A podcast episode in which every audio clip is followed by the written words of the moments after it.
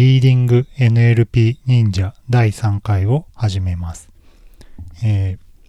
今回のタイトルは ACL2018 からラージスケールマルチドメインビリーフトラッキング with Knowledge Sharing という論文を紹介します。第1回ではドメイン選択、第2回では、えー、対話応答生成、えー、で、今回は、えー、 belief tracking といったものになっています。まあ、第1回、第2回は、えー、対話システムの入り口と、えー、出口のところの話だったんですけど、今回は対話システムの、えー、内部状態の話になります。で、 belief tracking って、まあ、えー、論文の説明入る前に何なのかっていうところなんですが、まあ、ユーザーとシステムがやり取りをする上で、まあ、システムが、えー、理解している内容、まあ、ユーザーがこんなことを言っているといった、えー、 belief、信念、えー、を、まあ、そのユーザーとのインタラクションを続けて、えー、アップデートしていく、トラッキングしていくっていうので、えー、 belief tracking って呼ばれていたりします。で、えー、この対話システムでは、えー、 belief tracking、えー、とこの論文では言っているんですが、えー、 dialog state tracking、対話状態、えー、推定みたいな風に言われていたりもします。基本的には、えー、同じものっていう、まあ、認識です。えー、で、えー、今回、えー、紹介する論文は、えー、 belief tracking、えー、のものになるんですが、まあ、 belief tracking のテーマ自体は結構昔からあったりします。まあ、前回の、えー、対話応答生成なんてものは、まあ、いわゆる end-to-end で、まあ、その belief tracking とか、その対話システムのもう内部状態、えー、とか設計せずに、いきなり出力が出てきてしまうようなモデルなんですが、まあ、こういった、まあ、 belief tracking、えー、対話の内部状態を、えー、ちゃんと設計していくっていった、えー、モデルも、えー、まだまだ、えー、根強く残っています。で、この研究、えー、を、えー、している、えー、チーム自体は、まあ、ケンブリッジの、えー、スティーブ・ヤング先生のところの、まあ、教え子、えー、だと思うんですが、まあ、そこなので、まあ、スティーブ・ヤング先生というと、まあ、昔から対話システム、まあ、音声認識も含めてですけど、まあ、結構な重鎮なので、まあ、非常に、なんていうんですかね、内容が濃い、えー、論文になっているんじゃないかなと思っています。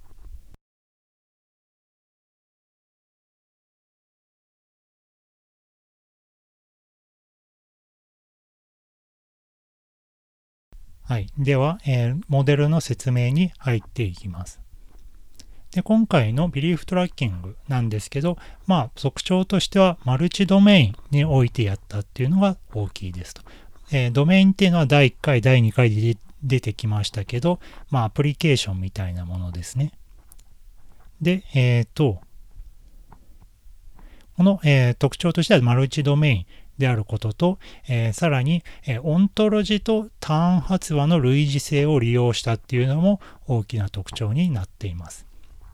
まあ、何のことだよっていうのは、まあ、後ほど説明するんですけど、えー、スロット、えー、の型値、えー、を、えー、エンコードしたものと、各ユーザーシステムの、えー、ターンをエンコードしたもの、それの類似性を利用して学習を進めていくっていうのがこのモデルの特徴になっています。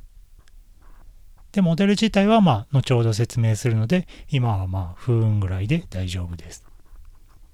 で、また、えー、マルチドメインのコーパスってまあなかなかないんですけど、えー、今回、えー、Oz、Wizard of Oz で、えー、またデータを集めて、えー、公開したっていうことで、えー、コーパスも公開されています。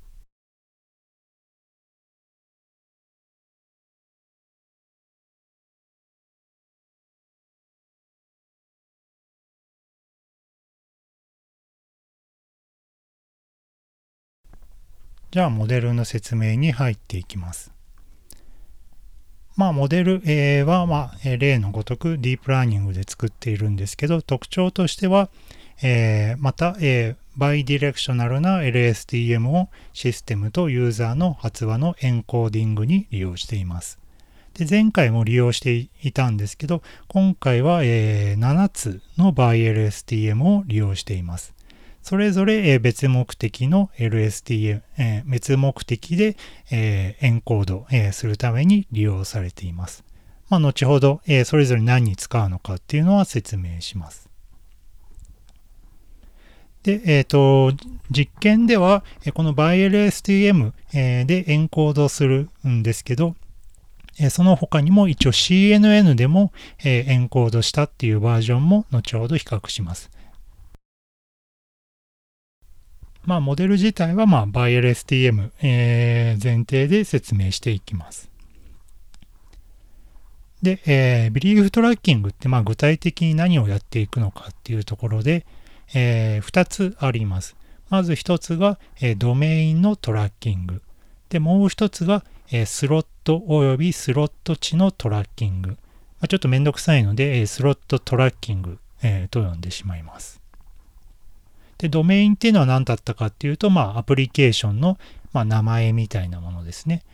で、スロットっていうのは何かっていうと、まあ、関数で言うと、まあ、引数の、えー、型と、えー、その値に該当するようなものっていう風な認識で、えー、いいかなと思います。で、このドメイントラッキングと、えー、スロットのトラッキングっていうのを、まあ、同時に行う、えー、 joint learning のモデルでもあります。では、一つずつ説明していきます。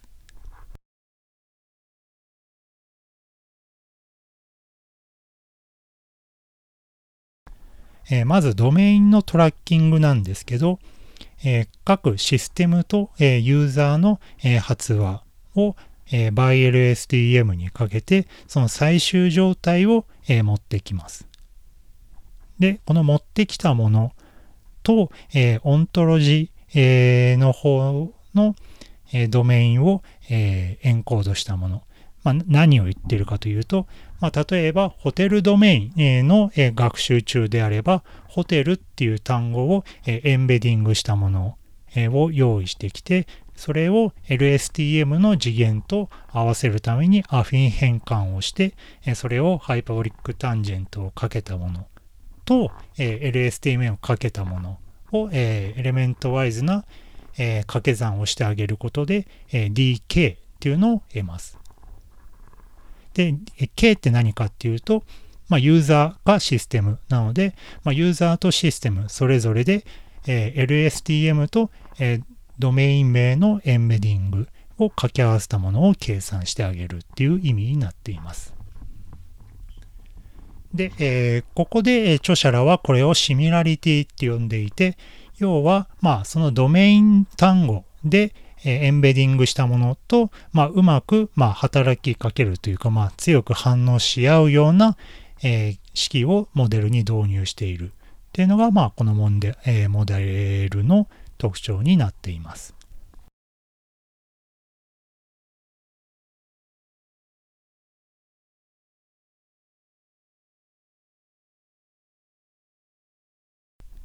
で、まあ、DK、まあ、ユーザーとシステム分の、えー、類似ベクトル、えー、を計算した後には、えー、その D ユーザー、D システムを足し合わせて、またアフィン変換をして、えー、最後シグモイドを取る。これによって、そのドメインの確率値、えー、を得る。で、この確率値を、まあ、ドメイントラッキングの結果として、まあ、利用していくっていう形になります。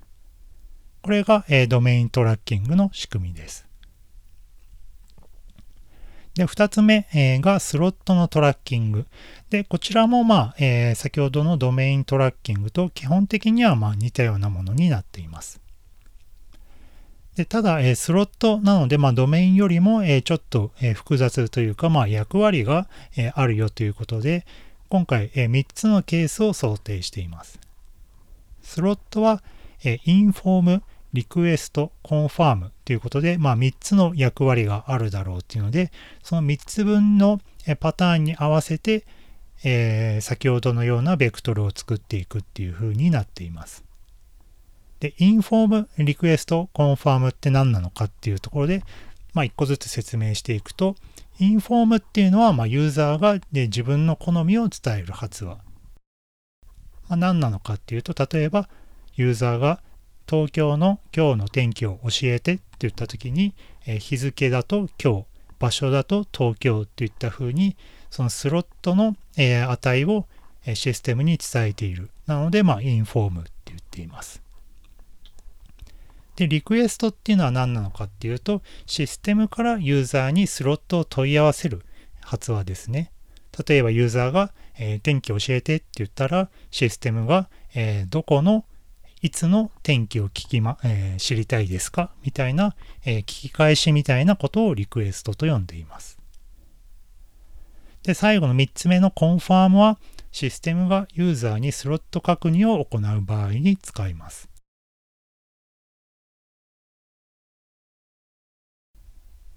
まあ、えー、インフォームの時とかと、まあ、似てはいるんですけど、例えばユーザーが東京の天気教えてって言ったら、システムが、えー、今日、えー、東京の天気は晴れです。みたいな風に、まあ、暗黙的にユーザーが言った発話を、えー、スロットを確認しながら発話するっていったような、えものだと思っています。で、この3つのスロットの事象というか、まあ、使い勝手を利用しているっていうのはありますね。で、まあ、それぞれの計算は同じなので、まあ、一つだけ、え、説明しますね。で、えっ、と、途中のベクトルの、え、計算っていうのが、えー、論文には書いていなかったんですけど、まあ、基本的には先ほどのドメイントラッキングと同じなのかなと思っています。要は、システムとユーザーの発話を、まあ、バイ LSTM かけて、その最終状態を取ってくると。で、スロットの方は、スロット型、スロット値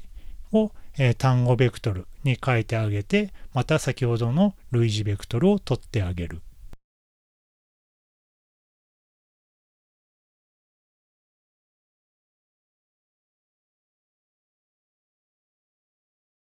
これによって、まあ、S、え、ユーザー、V ユーザー、えー、だったりを得ると。で、その S ユーザー、V ユーザーっていうのをまた足し合わせて、アフィン変換して、で、えー、それを、えー、ベクトルとして得ると。で、なので、まあ、その inform request con,、えー、 confirm 用の3つのベクトルを得るというのが、えー、論文には書いています。まあ、 inform request confirm で、まあ、えー、システムの、あ、違うや、えー、スロユーザーのスロット発話なのか、えー、スロット、ん？ユーザーのスロット値発話なのか、えー、とか、えー、システムのスロット、えー、型発話なのか、とか、まあそういうところで、まあ、組み合わせを変えて、まあ、似たような式を作っています。で、それぞれ出てきた3つのベクトルを足し合わせて、えー、今度はシグモイドではなくてソフトマックスをかけてあげると。そうすると PT の、えー、SV っていうのを得ると。まあ、先ほどは PT の、えー、D っていうのを得る。まあ、つまり、えー、時刻 T における、えー、あるドメイン D の確率ですね。で、えー、今回は PT の SV なので、ある、えー、スロットバリュー、えー、ある時刻 T における、えー、あるスロットバリューの確率っていうのを得るっていう感じです。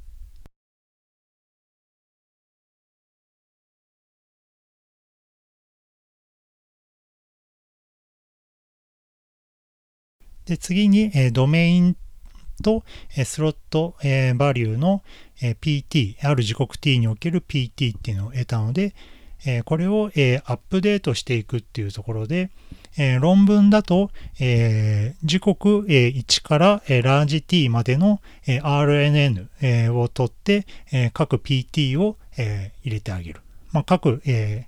スモール t を、え1から t まで動かした、えー、そのシーケンス列を RNN にかけてあげる。それを、まあ、 belief state、えー、 update として読んで最終状態としているみたいです。なので、えっと、これ著者らに,、えー、にちょっとメールして聞いてみたんですけど、えー、基本的には各時刻で、えー、計算をしていくというよりは、えー、その、えー、対話丸ごと、えー、ラージ t っていうのは、まあ、その対話帳ですね。分だけ計算をしてあげて、最後のビリーフ状態を一気に計算していって、最後、ロス関数に渡していくっていう風になっているみたいです。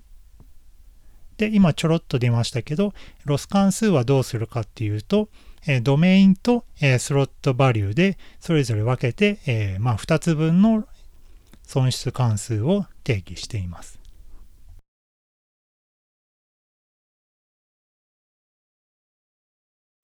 まずドメイントラッキングの方は、まあ、えー、各ドメインにおける、まあ、確率値っていうのを、まあ、最大化するような、まあ、よくある、えー、ログの、えー、最大化、えー、の式が書かれています。で、スロットバリューの方に関しては、基本的にはこの S と V は、えっと、ペアになっていて、まあ、えー、なんだろうな、えー、レストランタイプだと、えー、イタリアン、チャイニーズとかあると思うんですけど、まあ、それの、それぞれの、えー、組み合わせ、えー、を、まあ、全部計算しているっていう感じになっています。まあその組み合わせ、えー、めちゃくちゃ多いんじゃないのっていう感じはするんですけど、まあ、えー、利用しているコーパス自体の語彙がすごい、えー、限られているっていうことで、まあせいぜい一つの、えスロット型に対して、まあえ5とか10とかそれぐらいのバリューしかないので、まあ計算できているのかなという雰囲気はあります。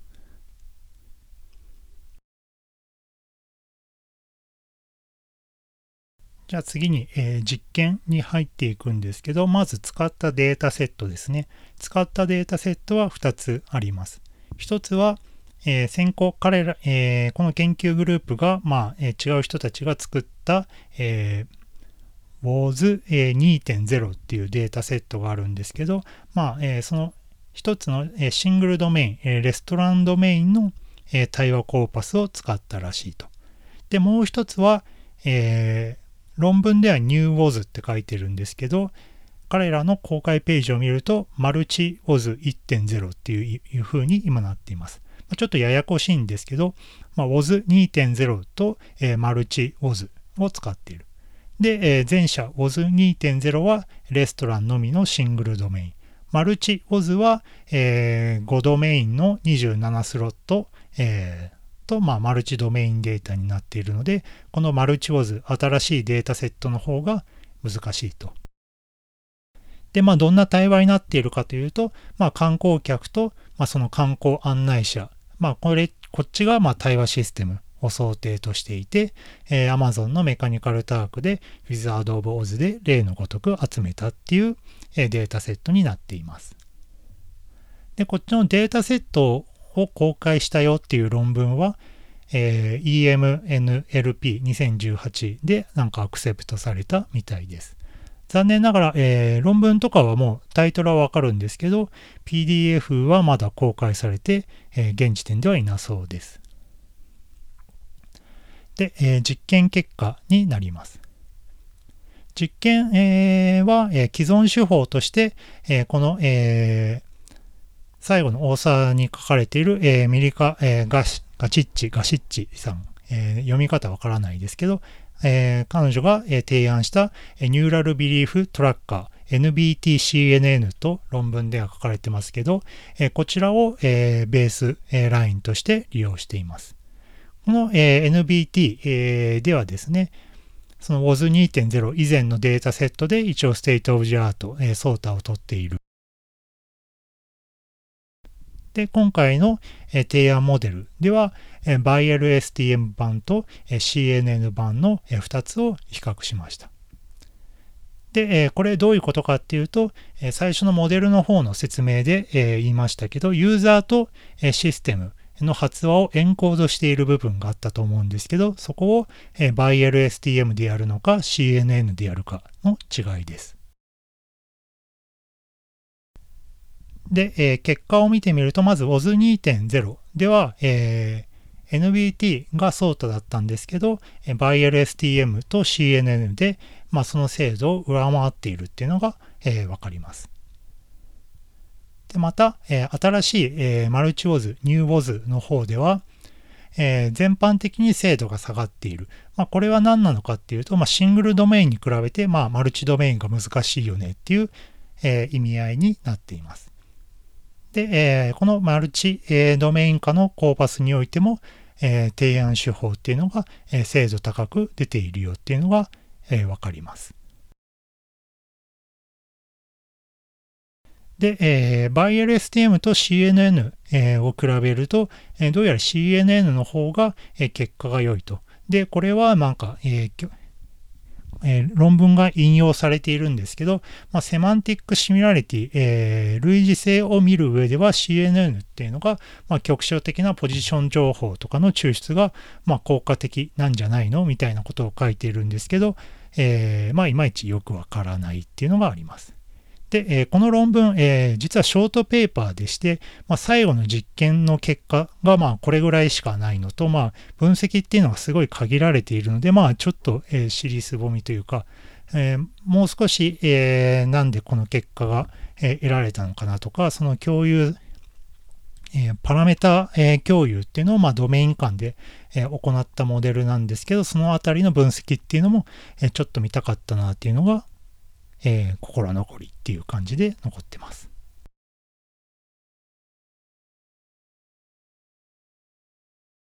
はい、えー、という感じで、えー、今回はビリーフトラッキング、対話システムの、えー、内部状態を維持するモジュールに関する論文を、えー、紹介しました。ビリーフトラッキングっていうのはかなり昔から、やられている手法ですし、ここのケンブリッジの研究グループっていうのは、まあ、対話業界ではま非常に有名、非常に著名な、グループなので、まあ、今後引き続きウォッチしていってもいいのかなというふうに思っています。今日の論文は、アーカイブノーツの一周の、107番にまとめてあります。えっ、と、そして、えー、データセット、えー、新たなマルチドメインのデータセットが、えー、公開されて、まあ、利用できますし、え今回提案されたモデル及び、えベースモデルもそれぞれソースコードなどが、まあ公え公開されているので、まあえ気になる人は触ってみても面白いかもしれません。ということで、え第3回、えの、えリーディング NLP 忍者、えを終わりたいと思います。それでは。